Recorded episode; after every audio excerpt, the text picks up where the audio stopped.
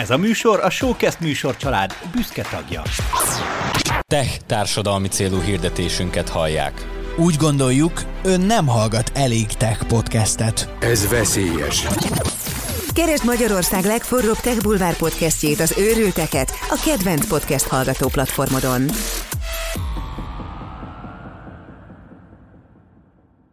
Sziasztok! Én Hamar Domonkos vagyok, és ez itt a GTD Podcast legújabb adása.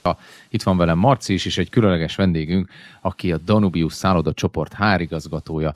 Az elmúlt 15 évben dolgozott az Axel Springer kiadóvállalatnál, a Mercedes Kecskemét és több németországi gyárában, valamint megfordult a Vodafonnál is, és nem mellesleg 4 gyermekes családapa és hatékonyságőrült. A mai vendégem Gégöl Gazsó. Szervusz, Gazsó! Sziasztok! Szeretnél hatékonyabb lenni? Ezt az érzést keresed te is nap mint nap? Akkor jó helyen jársz, mert amit ezek a srácok művelnek, azt neked is hallanod kell.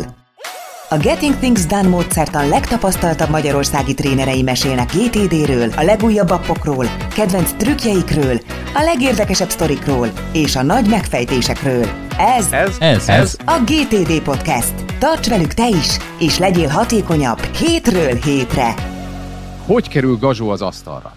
Hát Gazsóval egy ügyfélmítingen, klasszikus ügyfélmítingen találkoztunk, meghívtak minket egy fejlesztési projektre, és elkezdtünk beszélgetni, és tudjátok, van az érzésed, amikor valaki, akivel beszélsz, az olyan hasonló értékrendet képvisel, most legyen szó itt a célokról, vagy hogy egy projektet milyen részletességgel kell kidolgozni, vagy milyen értéket szeretnénk vele teremteni, vagy mit gondolunk a cégkultúráról, és tudjátok, hogy volt egy ilyen közös gondolkodás, meg egy egymásra hangolódás, és ez nem mindig szokott lenni, amikor én elmegyek ám ügyfélmeetingre, mert az lehet, hogy az emberek szoktak rám emlékezni, de ez nem mindig pozitív, én egy eléggé megosztó fazon vagyok, és hogy is mondjam, tehát én vagyok itt a korporét világnak a kedvelhető, de rossz fiúja, mint nem tudom, egy korporét világ Sebestyén Balázsa, vagy Puzsér Róbertje, de Gazsó a máshogy volt, ott megláttuk egymásban az értéket, és utána is többet beszélgettünk. Ez a projekt különben egyáltalán nem valósult meg, amiért leültünk beszélgetni, mert ugye elmosta ezt a koronavírus, de egy csomó minden dologról beszélgettünk, és elkezdtünk ilyen mélyebb dolgokról is beszélni, hatékonyság témában, karanténról, családról, és amikor így fölmerült, hogy meghívunk ide vendégeket ebbe az adásba, akkor nekem egyből fölmerült az ő neve, mert hogy nagyon komoly dolgokat csinál, és nagyon komolyan gondolkodik erről az egész hatékonyság témáról, úgyhogy így kerül Gazsó az asztalra. De mielőtt belecsapunk, Gazsó, mesélj nekünk arról, hogy egyáltalán te mit csinálsz? Én a Danubiusnak a központjában dolgozom, nem egy szállodában dolgozom HR-esként, hanem a szállodákat menedzselő, üzemeltető cégnek a központjában dolgozom. HR-esként olyan területek tartoznak hozzá, mint a különböző szállodáknak a munkajogi támogatása, a HR controlling, különböző folyamatfejlesztések, bérszámfejtés, illetve a munkaügyi adminisztráció. És most hogy néz ki egy heted most, amikor bemész dolgozni, vagy egyáltalán be kell menned dolgozni, vagy otthonról is dolgozhatsz, hogy néz ez ki? Most például hol ülsz?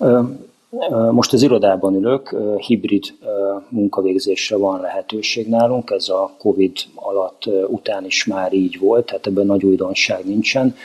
Én a Covid alatt is többnyire inkább bejártam otthon, részben amiatt, hogy így nyugalmasabb volt, mert nálam a gyerekek azért reggelire megették a sávszélességet, és ahány helység volt a lakásban, annyi fajta helyen történt az online oktatás. Úgyhogy nyugalmasabb volt. Egyébként van lehetőség az otthoni munkavégzésre. Nyilván ez a szállodaüzemeltetésben közvetlenül dolgozó munkatársak esetében sajnos nincsen így, viszont akik irodai területen, back office-ban dolgoznak, azoknál van erre lehetőség. Központ az egy szálloda, vagy alapvetően van egy központi irodátok, és onnan üzemeltettek szállodákat? Van egy irodánk, amit használunk, igen, a Szent István téren, a Bazilika mellett, gyönyörű helyen van, és hát innen történik a cégnek a vezetése, irányítása, tartjuk a kapcsolatot a szállodaigazgatókkal, illetve az ottani középvezetőkkel. És visszatérve, Doma, a kérdésedre, hogy hogyan is telik egy napom vagy egy hetem, sok megbeszélésem van, talán azokat emelném ki, amik rendszeresek, tehát minden hetemnek vagy hónapnak megvan a maga ritmusa. Többnyire fix megbeszélésem van a közvetlen vezetőmmel, aki a Danubius cégcsoportnak a az emberi erőforrások igazgatója, a vezetőtársaimmal van fix megbeszélésem, illetve a HRS csapatommal, jelenleg összesen 15 pozíció tartozik hozzám az én szervezetembe, tehát ezt a kis csapatot kell azért vezetni, irányítani. Mennyire érzed magad a munka miatt túlterheltnek? Tehát, hogy vannak-e ilyen szörnyű napjaid, hogy nem tudom, csak este 10-re érsz haza, vagy este 10-ig dolgozol otthon? Előfordult már ilyen, én inkább a rugalmasságnak vagyok a híve, tehát arra van is példa, hogy időben megpróbálok hazaérni, aztán este még folytatom, hogy olyan sürgős dolog várat magára. A Covid ideje alatt volt, azt gondolom, hogy nehezebb. Ez egy olyan időszak volt, amelyik nem csak a bizonytalanság, hanem a rengeteg egyéb tennivaló miatt is extra terhet rót a HR-esekre. Ugye a csapatban megfogalmazódott az, hogy békeidőkben, meg háborús időkben is a HR-re szükség van, úgyhogy mi ennek a igénynek, ennek az elvárásnak próbáltunk meg eleget tenni.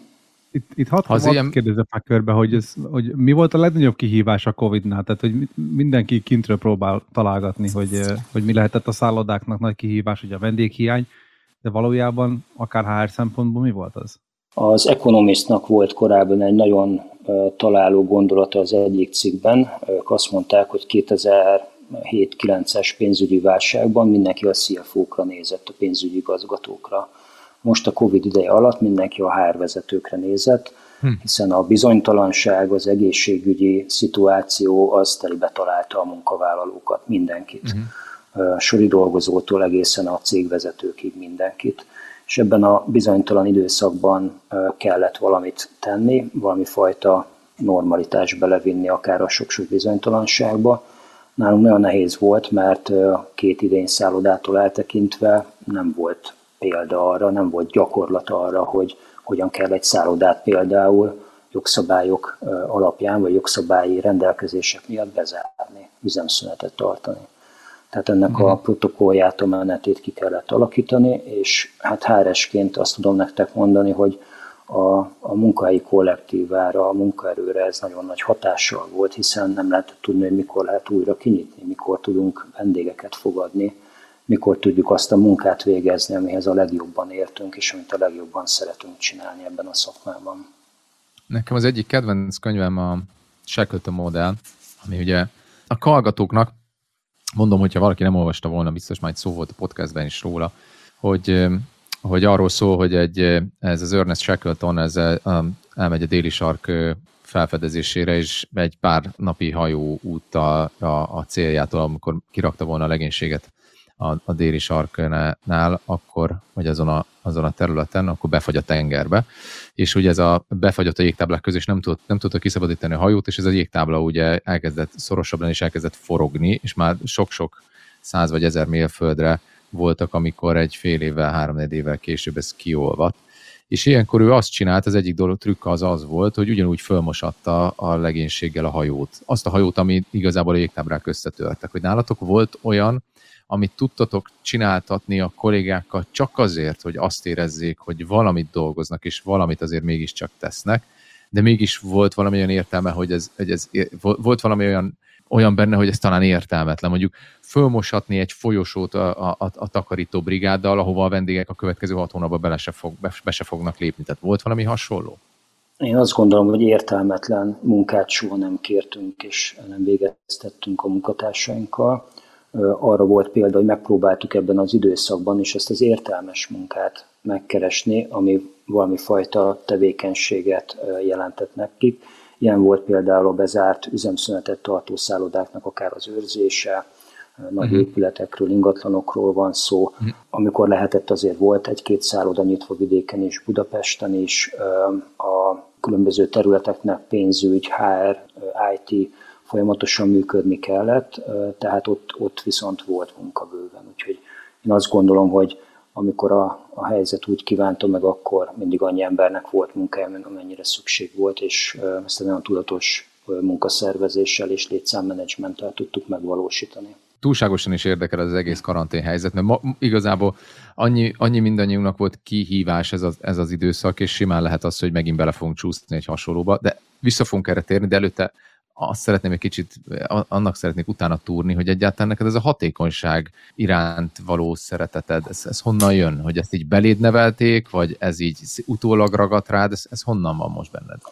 Én előre bocsájtom, hogy én nem vagyok feketőves GTD felhasználó, pár módszertant így, vagy a GTD-ből.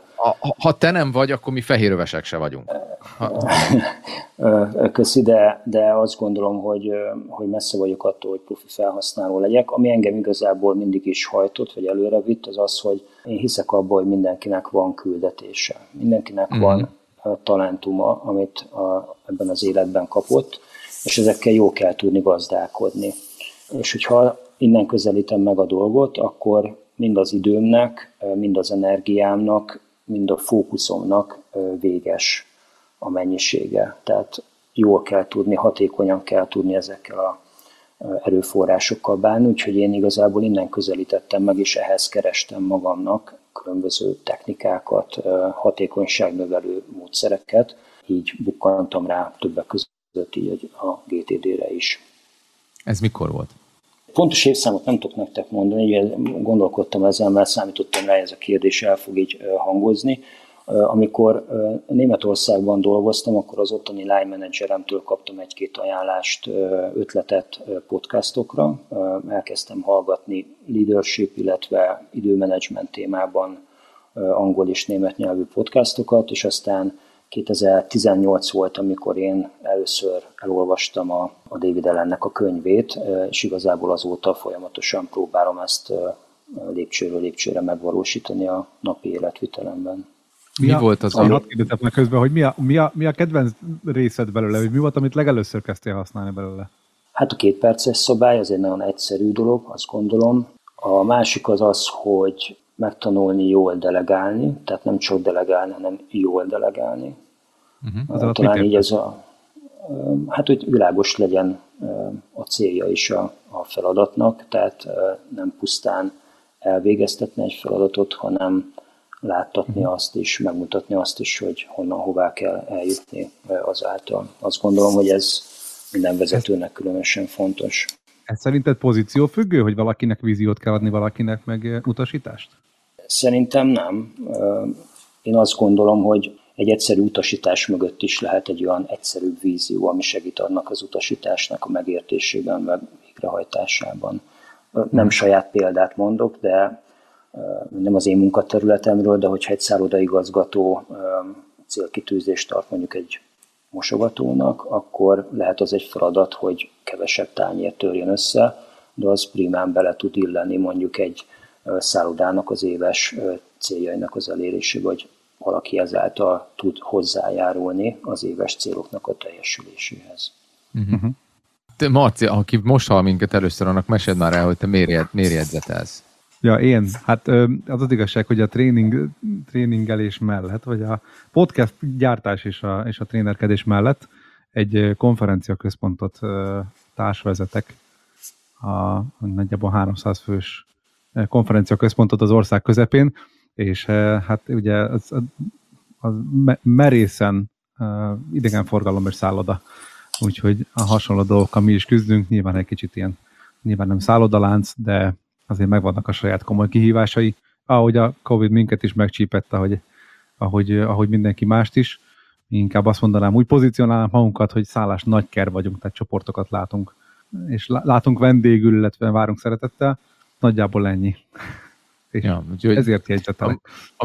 Beszélgettünk a csapattal, hogy kiinterjúja a Gazsót. Én megkaptam egy kreditet, mert hogy mi ismerjük egymást, és utána Peti meg a Marci ugye beszélgettek, hogy ide Marci nagyon rá volt kattam, hogy szállodázás az érdekli, a szálloda az érdekli, ez a téma. Ennyi. Azzal a kikötés, hogy megígértem magamnak, hogy az Entakról meg a Vizáról nem fogok kérdezni. Azt köszönöm szépen. Ja. Következő kérdés, hogy én mindig szeretem challenge-elni a GTD módszertant, és találkoztál-e valamivel, vagy van-e nálad olyan Gazsó, amit úgy szerettél volna, hogy működjön, de nem működik? Tehát, hogy így a GTD mondja, de neked nálad ez így nem jön be, vagy nem éreztél rá, van-e ilyen? Hát nézd, erről van egy listám, ami hol bővül, hol szűkül, két dolgot szoktam végig gondolni. Az egyik az, hogy nekem miben nehéz a GTD módszertan. Az egyik nekem a weekly review, tehát a heti áttekintésnek a következetes megtartása. Most magamban arra jutottam az elmúlt hónapokban, hogy lehet, hogy ennek az időpontja az nem szerencsés, hogy péntek délután van. Úgyhogy majd ezt egy picit végig gondolom, hogy milyen más alternatíva lehetne. A másik, ami nem az 5 lépéshez tartozik, de azért mégiscsak a módszertanhoz kapcsolódik, az az e-mail áradatoknak való tudatos ellenállás. Nehéz az, hogy mondjuk a célkitűzésem az, hogy napi 2x30 percben az e-maileknek az áttekintése, szortírozása meg tudjon valósulni, beleférjen. Ez nem mindig jön össze, sőt, harcolok vele, tehát küzdök vele, hogy ezt valamilyen módon emberi időbe tudjam szorítani. És aztán vannak mi az, ami elviszi az időt? Tehát, hogy munka elkezded őket megoldani, vagy tehát mi az, ami elvisz? Ez lehet egy telefonhívás mondjuk, és utána visszazökkenni, ráhangolódni arra a ritmusra. Lehet az is mondjuk, hogy rosszul mérem fel azt, hogy belefér egy e-mailnek a megválaszolása 2 percbe. Lehet, hogy valakit meg kell kérdeznem, be kell vonnom a megoldásba. Lehet, hogy van annyira sürgős, vagy esetleg még fontos is a téma, hogy azt gondolom, hogy nem várhat a dedikált időtartamig, amikor tudok vele foglalkozni, hanem neki kell állni megoldani. Nagyjából így ez a 3 dolog az, ami miatt küzdök vele. Ha hallgatók, azt figyeljék meg, hogy így, hogy ezek a küzdelmeid vannak, amik viszonylag ilyen standard küzdelmeknek számítanak, de még így is feketeövesnek hív. Így van. És aztán vannak azok a nehézségek, vagy nem is nehézségek, hanem inkább tudatos változtatások, amiket én magamnak gondoltam ki. Én például tudom azt, hogy inkább annak vagytok a hívei, hogy egy helyen mindent. Én nagyon tudatosan próbálom szétválasztani, ami a munkában adódnak feladatok, naptárt is beleértve, a naptármenedzsmentet, illetve ami a privát életben. Tehát én corporate világban az Outlookot használom, a privát életben pedig task managerként a to-do-listet, tehát oda gyűjtöm az egylépéses feladatokat, meg a projekteket is. Úgyhogy ez az egyik dolog. A másik, amin az elmúlt időszakban kezdtem el gondolkodni, az rájöttem arra, hogy nekem hiányzik az analóg, tehát a papír meg a toll. És ezt próbálom most egy kicsit így visszailleszteni, vagy végig gondolni, hogy lenne jó. Erre egyébként vannak egész érdekes kezdeményezések, van például egy német tanácsadó, Lars Bobachnak hívják, neki is szoktam a podcastját követni, és ő egy papírgyárral kifejlesztett egy nagyon klassz, ilyen bőrkötéses kis noteszt, úgy hívják, hogy fókuszpláner, és ő például a célkitűzéseket, meg azt, hogy hol tart a megvalósításba, abba követi nyomon, hogy megmaradjon ez a papírceruzatól kapcsolat. Hogy hívják az eszközt? Fókuszpláner. Van egy ilyen Michael Hyatt, ez az a fazon? A Planner by Michael Hyatt? Van egy ilyen Larsot mondott. Lars Bobachnak hívják, igen. Majd átküldöm a linket, és akkor, hogyha jegyzetek közé szeretnétek, be tudjátok rakni. Sőt, van egy, azt hiszem, hogy 2014 vagy 2015-ös New York Times cikke, nagyon érdekes kutatási összefoglalás arról, hogy mit vesztünk akkor, hogyha nem használjuk a kézírásunkat. Tehát kognitív képességeket hagyunk elveszni, akkor, hogyha nem használjuk a kézírásunkat rendszeresen. Ugye én is próbálkozom azzal, hogy időről időre iPad-en, Apple Pencil-lel írjak, de azért az nem ugyanolyan. Picit így más, meg azért vannak grafomán hajlamaim nekem is. Szeretem a székpapírt, a jó tollat, és ez egy ilyen plusz élvezet, és vajon minden letisztultabbá válik, hogyha azzal sikerül valamit megfogalmazni, vagy írni. Viszont a másik oldalon meg el kell ismerni, hogy mondjuk egy OneNote, vagy akár az ahhoz hasonló alkalmazások, azok tudnak olyat, amit a papír nem, linkeket, hivatkozásokat, ami meg annak a nagy előnye. Mi az, amit papíron vezetsz? Hetente szoktam egy ilyen kis reflexiós gyakorlatot csinálni. 4 kérdést szoktam magamnak naplóíráshoz feltenni. Az első kérdés az, hogy mi volt a hétnek a fénypontja.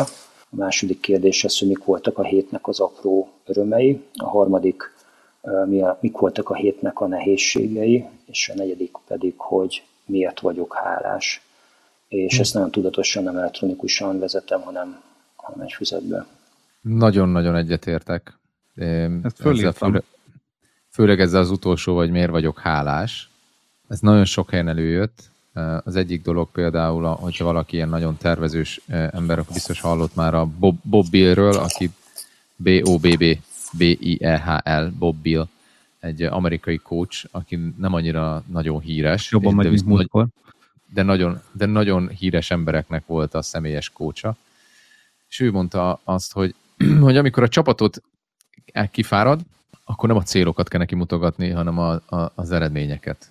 És ugyanígy saját magam, amikor a lelkünk kifárad, akkor azt kell megnézni, miért lehetünk hálásak, és mi az, ami van az életünkben.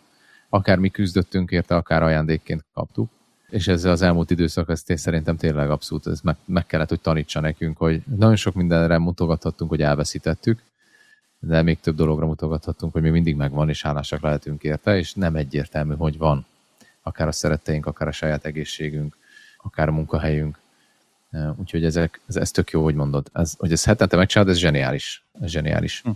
Mi egy időben be akartuk vezetni ezt ilyen napi szinten, hogy tehát elkezdjük írni, és teleírunk egy könyvet minden nap, hogy miért vagyunk hálásak, és miért vagyunk hálásak. És ugye, amikor kisgyerekek vannak, akkor a szülők azért bele tudnak facsarodni, meg csavarodni ebbe, hogy miért nem vagyok hálás, mert megint nem aludtam, megint ezért összetörte, stb. És hogy... Néha felgyulladt az a könyv. Néha levágott egy darabot a hajából, tudod. Tehát mindig van valami, ami nem úgy működik, ahogy megterveztük. Apropó, hogy miért vagyunk hálásak, egyébként a Peti bár arcával nincsen itt, de a háttérbe keveri, úgyhogy köszönjük, Peti. Igen, Petér is hálásak vagyunk. Kicsit csavarjunk a témán.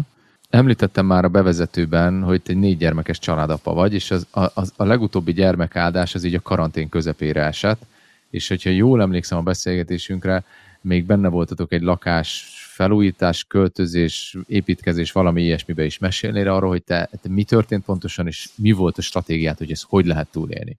A negyedik gyermekemnek a születése óta eltelt első év volt talán így eddig életemnek a legsűrűbb, a legnehezebb időszaka, azért mert sok minden egyszerre jött. Ez egyébként még a karantén időszak előtt volt, tehát ő 2019. szeptemberében született, és 19. decemberében költözködtünk. Az azért volt nehezebb az átlagosnál, mert 1,5 éves csúszás követően készült el a lakásunk, tehát pont belecsúsztunk egy olyan időszakba, ami így a negyedik gyermekünk születése utáni hónapokra esett. Én akkor váltottam munkahelyet, új környezet, új szokásoknak a kialakítása, úgyhogy rengeteg kihívás volt így egyszerre. Mindig azt szoktam mondani így más gyakorló szülőknek, hogy ha nincs gyerek és megszületik az első, az a legnagyobb váltás, de én valahogy ezt követően a 3-ról a 4-re éreztem még ezt a nagyobbik léptékváltást, hogy ott megint valami nagy dolog történt. Úgyhogy ezt az időszakot így túl kellett élni, nem volt könnyű, úgyhogy én azt gondolom, hogy ezt már sikerült magunk mögött hagyni, és hát próbáltam azt is utólag így visszalőni, vagy beazonosítani, hogy minek volt köszönhető, hogy ezt valahogyan épésszel sikerült így túlélni. Az egyik talán az, hogy a célokra fókuszálni, nem pedig mindig a napi teendőkre. Tehát egy olyan plusz motivációt megtalálni, hogy elképzelem azt, hogyha valamit szeretnék elérni, annak milyen eredménye lesz, milyen lesz, ha oda megérkezem. Ez segített. A másik az, hogy nyilván egy ilyen időszak párkapcsolatilag is azért megterhelő, de a feleségemmel mindvégig egymás mellett tudtunk állni, ezért nagyon hálás is vagyok neki, tehát ez egy cölöp volt, amire lehetett építeni, támaszkodni. És talán még 2 olyan dolog volt, azt gondolom, ami részben a GTD, részben a saját érdeklődésemből fakott. Az egyik az, hogy az apró örömöknek a megbecsülése, egy jó kávé, egy napsütéses nap a őszi időszakban, egy biciklizés, egy jó mozgás, egy mosoly a családban, váratlan helyzetben.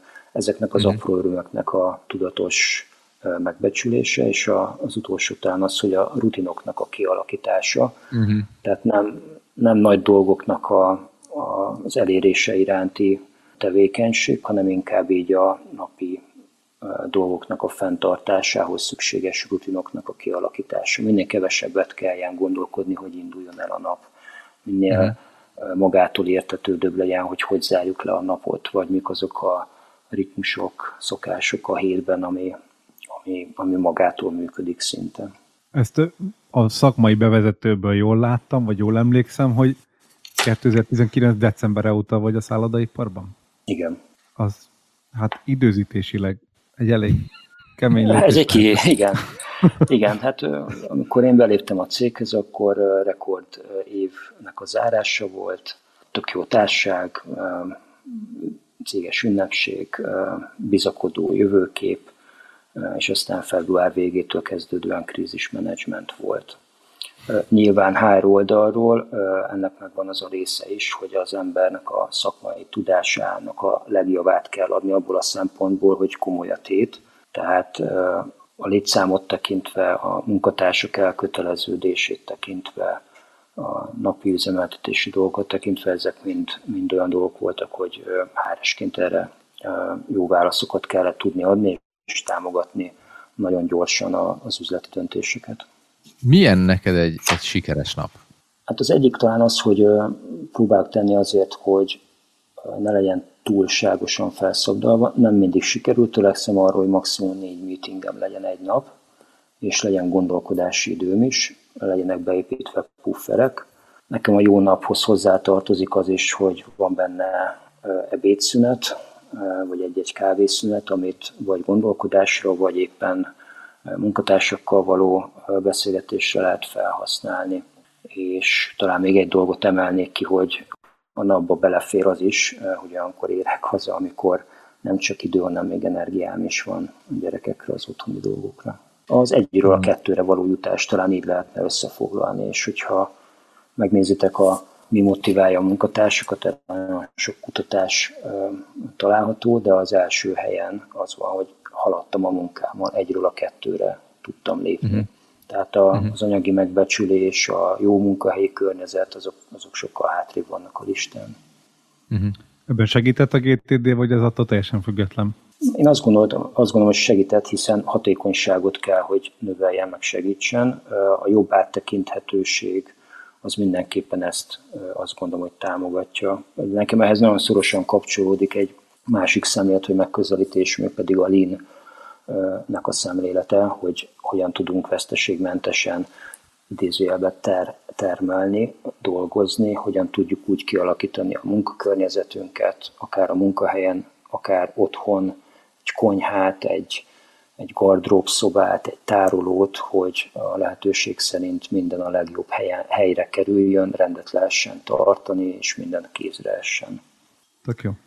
Én emlékszem egy olyan időszakra az életemben, egy ilyen dolog történt, hogy elmentem, tartottam egy előadást, ahol kisorsoltunk egy könyvet, megkaptam a névjegykártyákat, és iszonyat büszke voltam magamra, hogy nekem utána volt délután egy meetingem, egy órányi autóútra, és ebéd közben beszkenneltem ezeket a névjegykártyákat, és a megfelelő applikációba föltöltöttem, a CRM rendszerbe bekerült, és az autóban én végighívogattam az embereket, hogy ki az, akit érdekelhet esetleg a szeminárium, stb. Mindenkivel beszélgettem személyesen, majd amiket mondtak, azokat bediktáltam a telefonomon, és bekerültek a CRM rendszerben, majd ehhez taskokat generáltam, mindezt a kocsiba vezetés közben. Magamat iszonyatosan hatékonynak gondolva, hogy ez aztán a tényleg igazi hatékonyság, hogy én fullosan kimaxoltam azt az időt, ami a rendelkezésemre állt. Aztán és a betétlapot beszkennelted és beraktad a jegyzetek közé. Nem, és utána azon gondolkodtam, tudjátok, hogy ez az emberi lélek az olyan, hogy szól, hogyha valami nincs rendben. És hogy valahogy egész egyértelműen szólt, hogy itt most már tényleg nagyon ki volt maxolva minden, de hogy valamit rosszul csináltunk, valami nem jó. És hogy sokszor az embereknek az a gondolata a hatékonyságról, hogy időegység alatt elvégezni a legtöbb munkát. És nem az, hogy a megfelelő munkát a megfelelő időben, vagy a megfelelő ember végezze a megfelelő munkát, vagy a megfelelő lelkülettel végezzem a megfelelő munkát, vagy akár az, hogy a megfelelő hangulatba végezem a hangulathoz illő legjobb munkát, mert hogy egész egyszer más lesz az eredmény, hogyha a rossz kedvűen főzök, vagy jó kedvűen főzök. Tehát, hogy egyszer nem vagyunk robotok, és hogy valahol az emberek sokszor azt gondolják, hogy ez a hatékonyság ez arról szól, hogy én megnyomok egy gombot, és akármilyen feladatot elvégez ez a Doma nevű számítógép, vagy a Gazsó nevű számítógép. Hogy neked volt-e valami hasonló fölismerésed, hogy azt gondoltad a hatékonyságról, hogy ez, és ugye mondtad, hogy neked nagyon fontos a küldetés, hogy ez mindig így volt, vagy ez később alakult ki? Azt gondolom, hogy ez fejlődött a maga ritmusa szerint a különböző életszakaszokban máshogyan, meg más intenzitással, de azt gondolom, mindig ott volt az életemben. Viszont az egy ilyen jó aha effektus volt, amikor rájöttem arra, hogy a hatékonyság, meg mondjuk a hatásosság, magyarul nincs is erre két nagyon jó szó külön-külön, az nem ugyanaz. Talán azt hiszem a németben van egy nagyon világos különbség az effektivitét meg az efficienc között, tehát a hatékonyság az az, hogy a helyes dolgokat tesszük. A hatásosság pedig, hogy a dolgokat magukat helyesen tesszük, vagy hatékonyan tesszük, és kettő nem ugyanaz. Milyen rossz lehet az nem, hogyha rossz célokat választasz, és mondjuk 1 évig, 2 évig dolgozol rajta, akkor sokkal jobban megéri leülni egy kicsit, végiggondolni, és kiválasztani azt a jó célt, vagy pontosan megfogalmazni. Nagyon tetszett az, hogy egy korábbi munkahelyemen volt egy magas beosztású vezető, aki elmesélte, hogy amikor Amerikában járt, akkor a Stanfordon tettek egy látogatást, és ott volt egy olyan kurzus, ahol azzal foglalkoztak hallgatók, hogy egy adott problémát nagyon részletesen definiálni, és aztán 100 megoldást találni rá. És az első 30-40-et az ember így felírja viszonylag gyorsan, következő pár tucatot már kicsit nehezebben, és a legvégére már a legképtelenebb, leghülyébb ötletek jutnak az ember eszébe, amikor már így nagyon tettél, már a citrom a végső facsadása történik, és lehet, hogy nem azok lesznek a nyerő megoldásuk, de ezeknek a szintéziséből összeállhat valami jó, valami egészen egyedi. Úgyhogy ez egy ilyen jó gyakorlat lehet, és én azt gondolom még egyébként, hogy talán így a feladatoknak a menedzselése, amiben nekem nagyon nagy támasz a GTD, onnan el lehet jutni talán oda, vagy el kell jutni mindenkinek, hogy nem csak az idejét, vagy a feladatait menedzselően, alapvetően saját magunkat. Van egy amerikai podcast, amit szoktam rendszeresen hallgatni, Doma szerintem van közös ismerős is ott a The Asian Efficiency nevezetű tréning cég, akik a The Productivity Show-t csinálják. Nagyon nagy neveket tudtak meghívni előadónak, beszélgető partnernek, és ők dolgoztak ki egy olyat, nincs súly a nap alatt, egy T-framework nevezetű dolgot, ami azt mondja, hogy time, energy, attention. Tehát idő, energia és fókusz, vagy gyakorlatilag ilyen koncentrációnak lehetne még így mondani, és lehetnek olyan helyzetek, amikor valamelyik neked nincsen meg. Lehet, hogy van időd, van energiád, de a figyelmed az nem ott jár. Tudsz olyan figyelni valamilyen feladat elvégzésre. Lehet, hogy az energiaszinted, a figyelmed is rendben van, de nincs rá időd, mert kapkodni kell, vagy éppen nem olyan szituációban vagy. Szerintem nagyon fontos, hogy ezt a hármat párhuzamosan tudjuk menedzselni, és tudatosan odafigyelni arra, hogy akár például a bioritmusunk hogy alakul egy adott napon. Én azt magamon is látom, hogy kora reggel, délelőtt, délután, este nem tudok mindig ugyanolyan módon dolgozni, ugyanolyan hatékonysággal.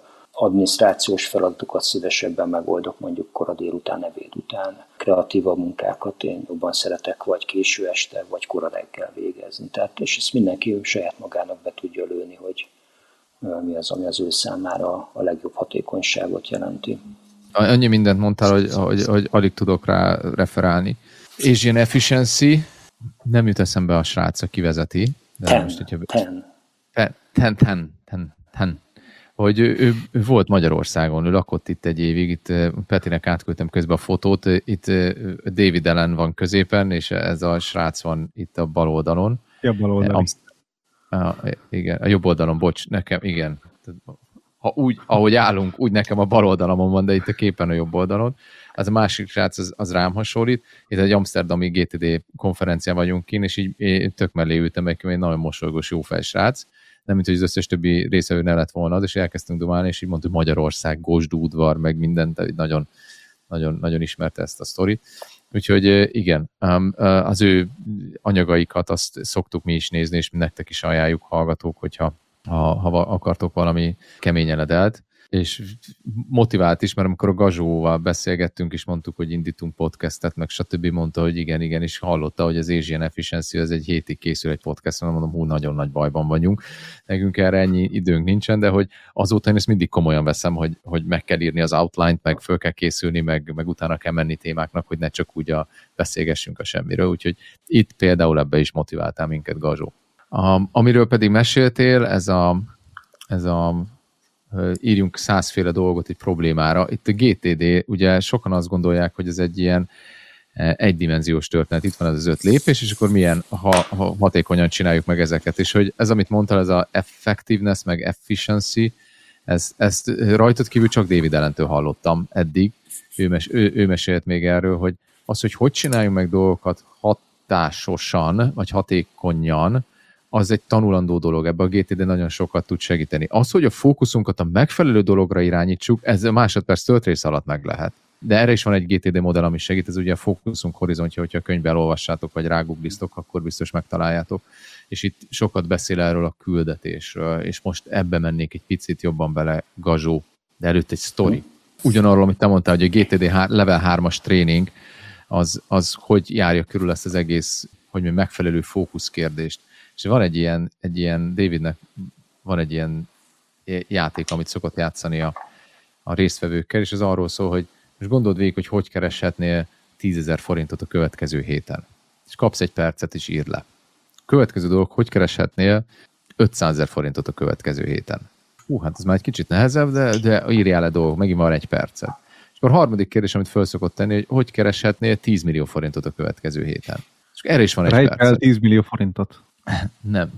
És hogy keresedné 10 millió forintot? És figyelj, és azt mondja, hogy ugyanúgy egy perced volt rá, ugyanúgy előjöttél ötletekkel, csak amikor megoldottad a 10 milliós kérdést, akkor megoldottad az első 2-t is. És hogy a megfelelő fókusz az milyen dolgokat tud okozni, és milyen előrelépést tud okozni, hogy én tényleg a megfelelő dolgokra fókuszálok, és nekem ebben volt egy nagy váltás mostanában, és nem kicsit a GTD konferencia hatására, aminek a képét itt, vagy amiről egy képet a Peti itt az előbb belőtt, hogy ott azt a kérdést tették föl, hogy vajon ki az, aki megengedhet, mindenki várt azt, hogy megint valami nagyon productivity, izgalmas, valami új next action lista darabot, meg szoftvert fogunk itt most akkor elemezni, és az volt a kérdés, amit föltettek, hogy vajon mi történne, hogyha egy héten egyszer megengednéd magadnak egy órára, hogy kifele bámuljál az iroda ablakán? Valószínűleg a küldetés szinten tisztulnának a dolgok, vagy minimum a projekt szinten, akkor nem az ember nem feltétlenül a következő lépésekről gondolkodik, hanem arról, hogy hova tart és miért tart oda. És ez a küldetés, ez az, amit most egy picit így piszkálgatnék, hogy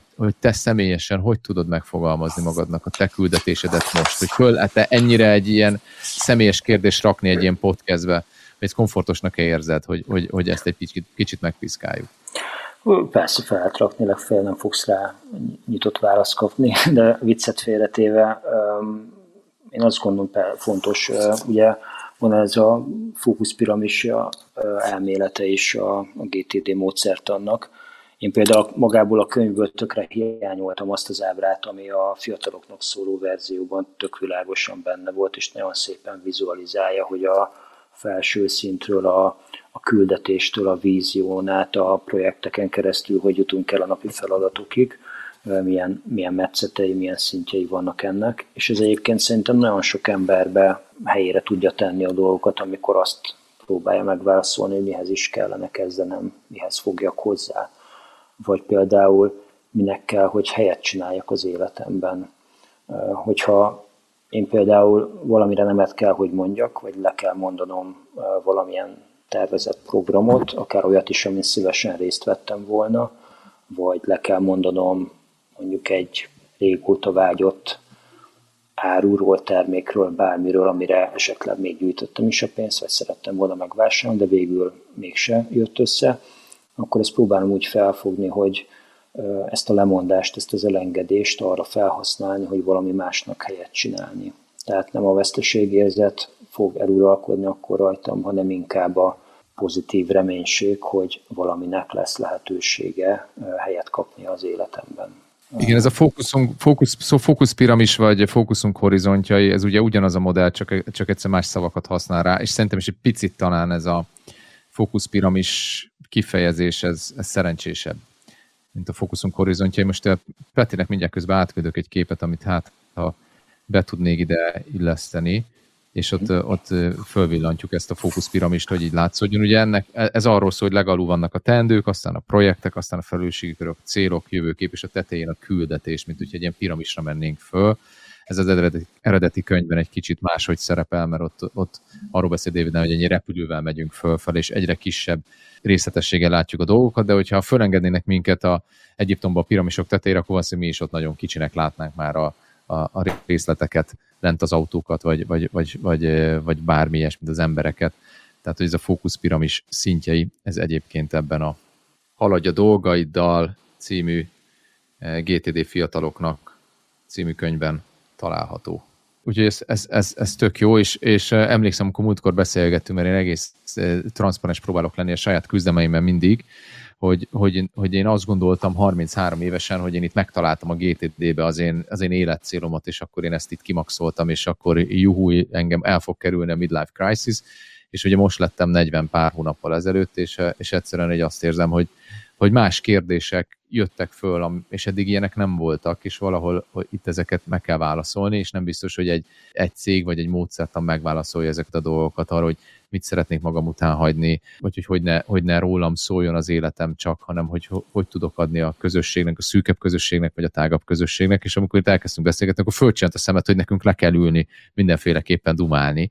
Úgyhogy én nagyon várom ezt a beszélgetést. Mi lenne az egy tanács, amit te nekem mondanál, hogyha egy perced lenne csak, és a liftben találkoznánk, és figyelj, Gazsó, hogy gondolkodom az, hogy kicsit már nem elégítenek meg feltételen meg azok a dolgok, és szeretnék valamit. Te mit tanácsolnál nekem? Vagy milyen kérdést tennél fel? Hát az, hogy a jó kérdéshez kell ahhoz, hogy előrébb lehessen lépni, és azt gondolom, hogy a jó válasz pedig senki nem fogja tudni helyetted megmondani, tehát azt magadból kell kiizzadni. Van egy tanácsadó szakpszichológus, a Limpár Imre, akinek a cikkeit az utóbbi időben így több helyről kaptam ajánlóként, és neki volt egy olyan gondolata, hogy ez egy ilyen rózsaszín köd, és egy ilyen téves misztifikáció, hogy az önfejlesztés, az önfejlődés az könnyen megy. Nem. Ott, ahol az izzadságcsepp születik, ott, ahol az igazán fáj, ott tud ez megtörténni. Tehát ezekre a életszituációkra jó kérdést feltenni, és aztán jó válaszokat találni rá, ez egy nehéz és fájdalmas utazás, de szerintem megéri. Tehát lehet, hogy onnan kell kezdeni, hogy honnan jövök, ki vagyok, merre tart az életem, kik azok, akik segítenek a számomra, ezek a legfontosabbak talán. De Doma, akkor így előjáróba hagy ajánljak neked ehhez rövid olvasmányt. Van egy holland származású német tréner, Dondersnek hívják, ő a rezilienciáról írt egy szuper jó könyvet, de neki van egy másik könyve, a kreatív élettervezés. És az kicsit ilyen munkafüzetszerű, és tehát az szuper jó. Szerintem pont az ilyen élethelyzetekre nagyon sok segítséget, támpontot tud adni. Nagyon jó. Én találkoztam vele személyesen egyszer. Volt szerencsém. Egy iszonyatosan nagyon, nagyon hiteles fazon. Szerintem ez a jó szó. És hogy kevés hiteles emberrel találkozik az ember. És volt egy barátomnak, aki története vele, képzeld el, hogy ennek a barátomnak, ő keresett magának egy coachot, és ő egy komoly szolgálatot vezetett a munkáján kívül, és összebarátkoztak, és beszél hollandul a barátom, és kiment hozzá. És nagyon-nagyon benne voltak egy beszélgetésbe, és így nem fejezték még be, és azt hiszem este 6 óra lett, vagy 7 óra lett. És bejött a Polnak a felesége, és azt mondta, hogy nem tudom, vacsora vagy a gyerekekért kell menni. És Pol ránézett az órájára, 6 óra, és elköszönt a barátomtól, és elment a beszélgetés közben. És ez egy annyira pozitív élményként maradt meg benne, hogy van egy fazon, aki ura a saját idejének, a saját rossz tervezését például, mert ez lehet rossz tervezésnek, vagy de mindegy, de nem az környezete volt a felelős azért, hogy ő 6-ig nem végzett, ezt nem tolta vissza a környezetére, hanem hogy így nagyon finoman lezárta, elköszönt, és mondta, hogy most már nem kell, mert most ez meg ez fog történni. Mondjuk, ha legközelebb meséli ezt a sztorit, akkor tegyétek azért, ha vedd ki belőle az idősztorit, mert ha csak bejött volna a felesége, és azt mondta, hogy oké, akkor most el kell köszönnünk, akkor ez egy tök jó ilyen családi idill. Meg lehet, hogy akkora kocka, hogy azt mondta, hogy 18:00 akkor vacsora van, úgyhogy hanem azt nem kapsz. Igazából mindegy, az volt a jó, tudod, hogy ezt én is sokszor érzem, hogy kell ez, hogy legyenek szabályok az életben, amihez lehet igazodni, és hogyha ha ezek nincsenek, akkor ugye el tud folyni minden. Na, szóval ez egy nagyon, nagyon jó volt, úgyhogy köszönöm, hogy ezt mondtad, mert ez nem volt a kezemben vagy 5 éve, 4 éve, és akkor át fogom ezt az egészet gondolni, mert hogy hiába, tudod, amikor nincs itt az ideje, akkor hiába forgatod ezt, nem jön ki belőle az, ami nem ugyanazt mondja, igen, ja, nem ugyanazt jelenti számodra. Nekem hadd legyen még egy kérdésem. Egy picit kötődik ehhez az egydimenziós GTD-s témához, de egy picit más irányból. Amikor menedzsereknek tartunk tréninget, akkor belefutunk sokszor abba a kérdésbe, vagy abba az aggályba, hogy hát oké, tetszik ez, hogy következő lépés, mert projekt. De ezt hogy éled meg, hogy látszólag ez mikromenedzselésnek számíthat, de hát nyilván eljutunk egy idő után arra pontra, hogy attól még egy HR-igazgató is ír e-mailt, maximum nem az ebédrendelésről, hanem a board meetingről. Te ezt így hogy emészted meg, vagy hogy látod azt, hogy ez milyen szinten pozíciófüggő, hogy itt a GTD-re kinek és milyen módon van szüksége? Én azt gondolom, hogy a munkát tekintve ez nagyon eltérő tud lenni. Tehát van, akinek nem biztos, hogy segíti a munkavégzését, mert annyira kötött, annyira szabályozott, hogy mit, mikor kell csinálnia, viszont lehet, hogy neki a magánéletébe tud segíteni. Vagy az a pár óra, ami felett meg szabadon tud a munkahelyén is rendelkezni, vagy el tudja dönteni azt, hogy a hatékonyság növelésre mit és hogyan használ fel, arra jól tudja használni. Tehát én azt gondolom, hogy nincsen olyan munkakör, amire ez semmiképpen se lenne alkalmazható, vagy pedig olyan ember, aki ne tudná ebből saját maga számára valamifajta hasznosságot kiszedni. Lehet az is, hogy valakinek totál, be van osztva az ideje, műszakban dolgozik, gyártósor mellett. De lehet, hogy pont ez a módszertan, vagy ebből valamilyen kis szelet az, ami mondjuk őt kiemeli a többiek közül, és a fejlődés útjára tud lépni. Uh-huh. És bejárni egy szuper jó karrierutat mondjuk. Tehát én bátorítanék mindenkit arra, hogy ha nem is a teljes módszertant elejétől a végéig de alkalmazza, de vegye ki belőle azt, ami a számára talán a legfontosabb, vagy a leghasznosabb tud lenni.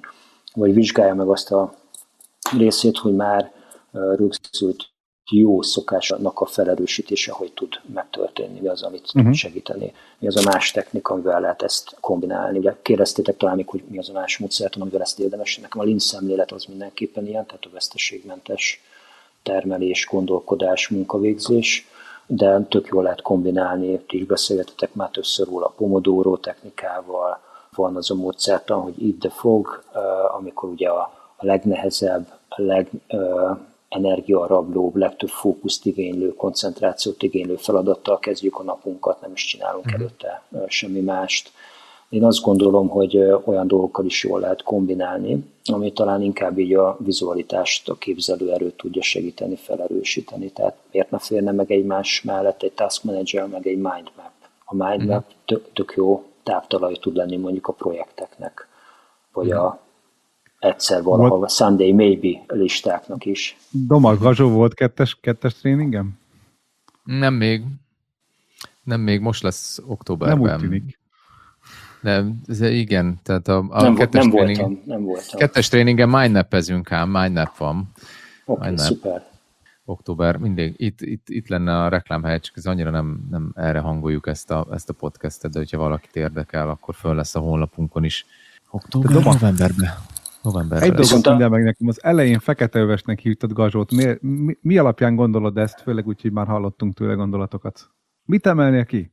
De az a fazon, tudod, akinek aki az élet több területén is hozza azt a szintet, amire azt mondjuk, hogy összeszedett, hatékony célokat tartalmazó élet, azt hatékonyan elvégző élet, hogy nincsen, hogy soha nem éreztem nála kapkodást, túlzott spontaneitást, és most itt egyszer beszélünk egy csomó dolog, tehát beszélünk a munkáról, beszélünk a magánéletről, beszélünk arról, hogy nem ijed meg egy olyan helyzettől, ami itt volt, és hogy látja, hogy mi a HR-nek a szerepe. Van egy olyan helyzet az életében, hogy jön egy negyedik gyerek, hogyha beszélgetünk arról, hogy milyen témák vannak, akkor látszik, hogy neki arra is van ideje, hogy olvasson, vagy podcastet hallgasson, hogy akkor, amikor meghallgatja, akkor az átmegy egy olyan szűrőn, amin látszik, hogy nagyon sok tudás és gondolat van mögötte.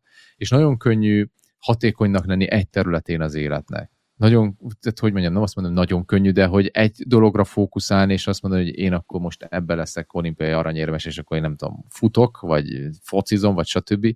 Az más, mint amikor azt mondod, hogy én szeretnék különböző területeken is megfelelő szintet hozni. És én azt gondolom, hogy az élet akkor érdekes, hogyha ez a folyamatosan túlburjánzó felelősségi köreink, amikben élünk, hogy mi egyszer vagyunk családapák, divízióvezetők, akár gyülekezeti szolgálatvezetők, amatőrsportolók, otthoni pénzügyminiszterek és stb., hogy ezekben mind azt tudjuk érezni, hogy a dolgok a kontrollunk alatt vannak. És tudjátok, hogy az egész GTD-t a kontroll miatt csinálom, mert hogy én egy ilyen igazi sárga személyiség típus vagyok, és ahhoz, hogy tudjam élvezni az életet, ahhoz kontroll kell, és ezen a kontrollon alapszik az, hogy utána én tudok spontán lenni, meg tudok crazy ötleteket és döntéseket hozni.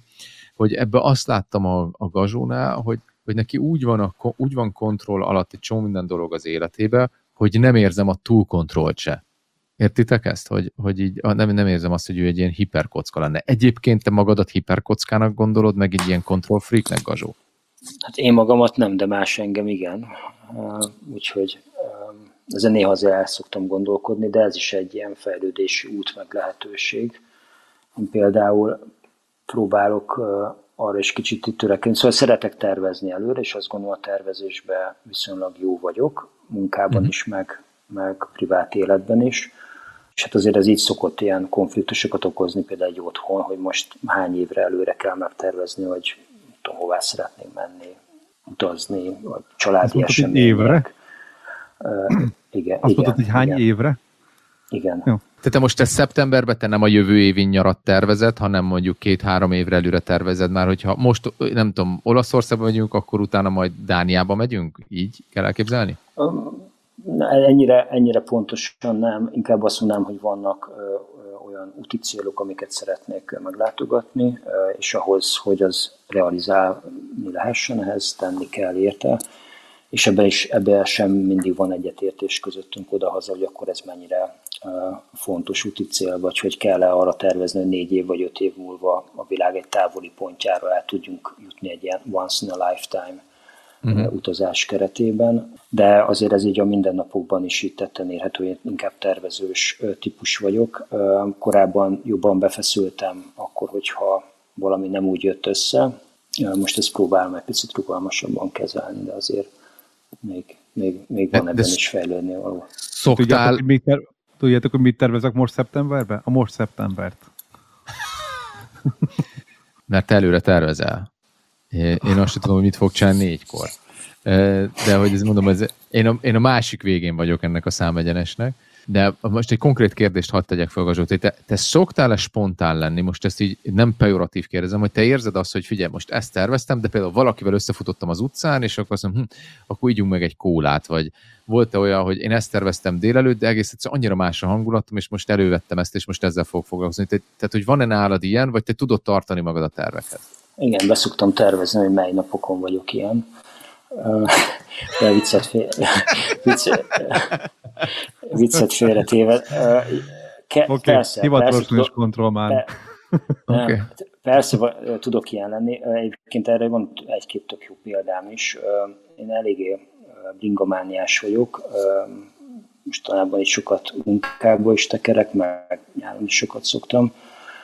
És volt egy alkalom, amikor hazafele tekertem, így munkából, és a Bartók Bélának a biciklisávján már így messziről kiszúrtam egy ilyen nem átlagos módon tekerő másik bringást. Láttam, hogy a csomagja is azért nem az a könnyű irodai cuccot elnyelő csomag, és hát ahogyan a piros mellett mellé értem, így kérdeztem, hogy így angol vagy német, és akkor mondta, hogy bármelyik, de hogy Németországból jött, és kiderült, hogy Berlin mellől érkezett, és így tekelt egyet egy kört így Európában, így pár hét alatt egy autószerelő műhelye volt, amit pár évvel ezelőtt eladott, mert már nem akarta továbbvinni, és ő neki indult a nagyvilágban, Baltikumot bejárta, Magyarországra jött, és például őt meghívtam ott a közelben egy cukrászdából, leültünk egy kávéra, meg egy sütire, és tök jó sztorikat mesélt az útjáról, hogy milyen kalandokat élt át.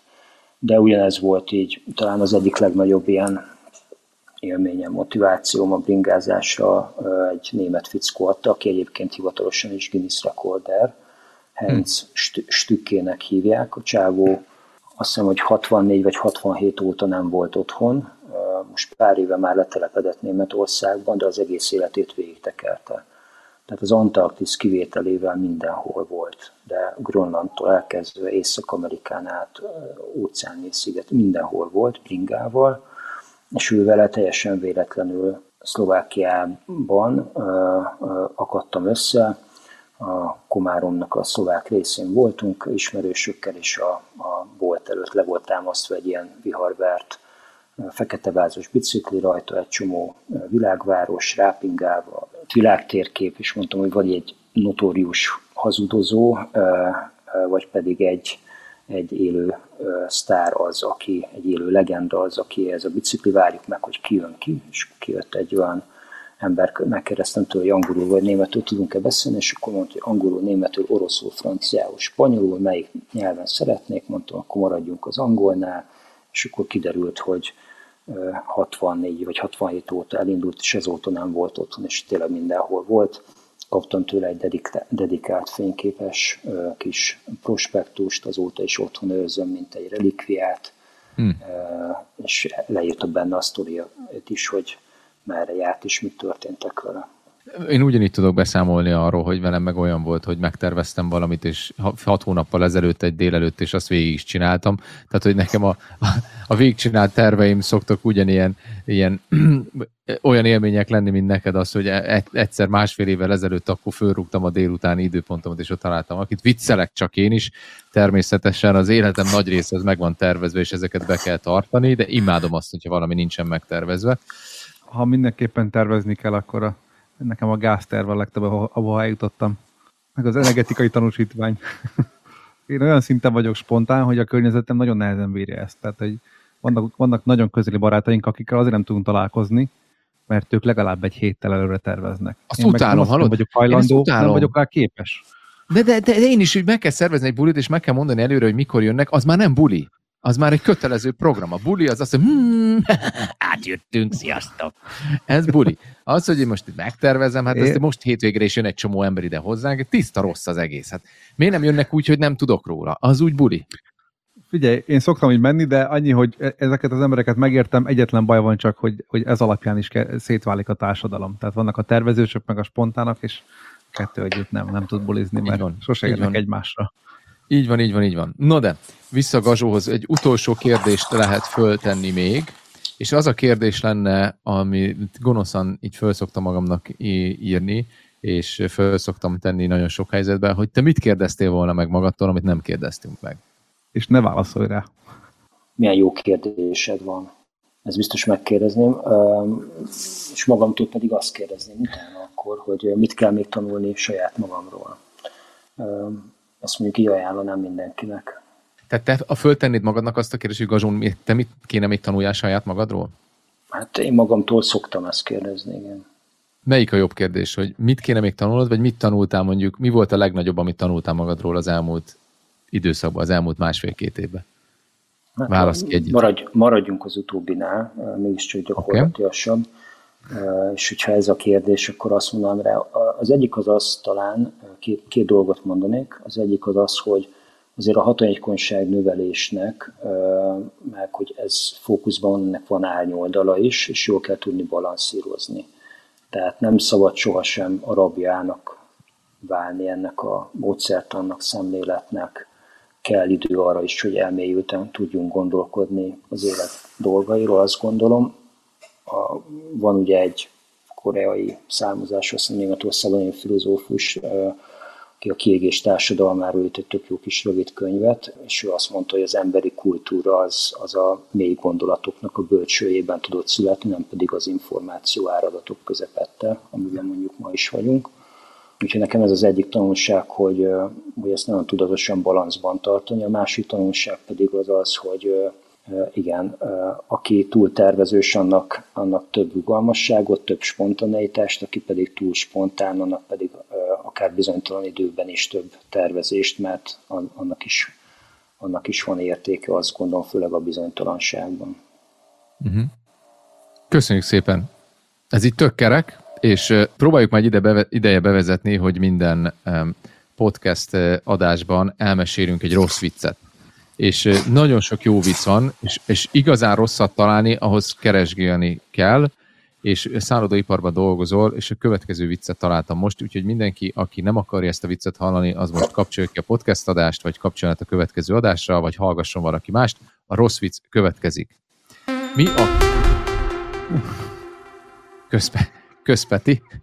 Mi a különbség a sas és a szálloda között? Hogy a sas száll ide, száll oda, de a szálloda nem sas ide, sas oda. Köszönjük, hogy ma is velünk voltatok. Itt volt velünk Gégöl Gazsó. Olyan szép befejezés volt az előtt. Hellinger, Marci és én Hamar Domonkos. Hogyha kérdésetek van, akkor azt tegyétek föl a www.hamar.hu oldalon. Található infokukachamar.hu e-mail címen, és minden dolgot berakunk a show notes-ba, ami ma itt elhangzott, az összes könyvet és az összes eszközt, amiről beszélgettünk. Egyébként azért is, mert hogy nem bízunk abban, hogy a rögzítést azt már mindenki jól elsajátította, és a podcast adás közben tollal és papírral, mert hogy Gazsó mondta, hogy toll meg papír nélkül a kognitív funkcióink azok csökkennek, ha jól emlékszem, ami ilyesmit mondtál, ilyen latin szavak voltak benne, és tehát, hogy nem mindenki jegyzetelt, ezért jegyzetelünk nektek digitálisan, és várunk titeket szeretettel itt is jövő héten. Gazsó, és neked nagyon köszönjük az idődet, hogy itt voltál velünk. Sziasztok! Köszönöm, hogy meghallgattatok. Sziasztok! Köszönjük, hogy velünk voltál! Bízunk benne, hogy segítettünk neked ma is hatékonyabbá válni. Várunk a következő epizódban is!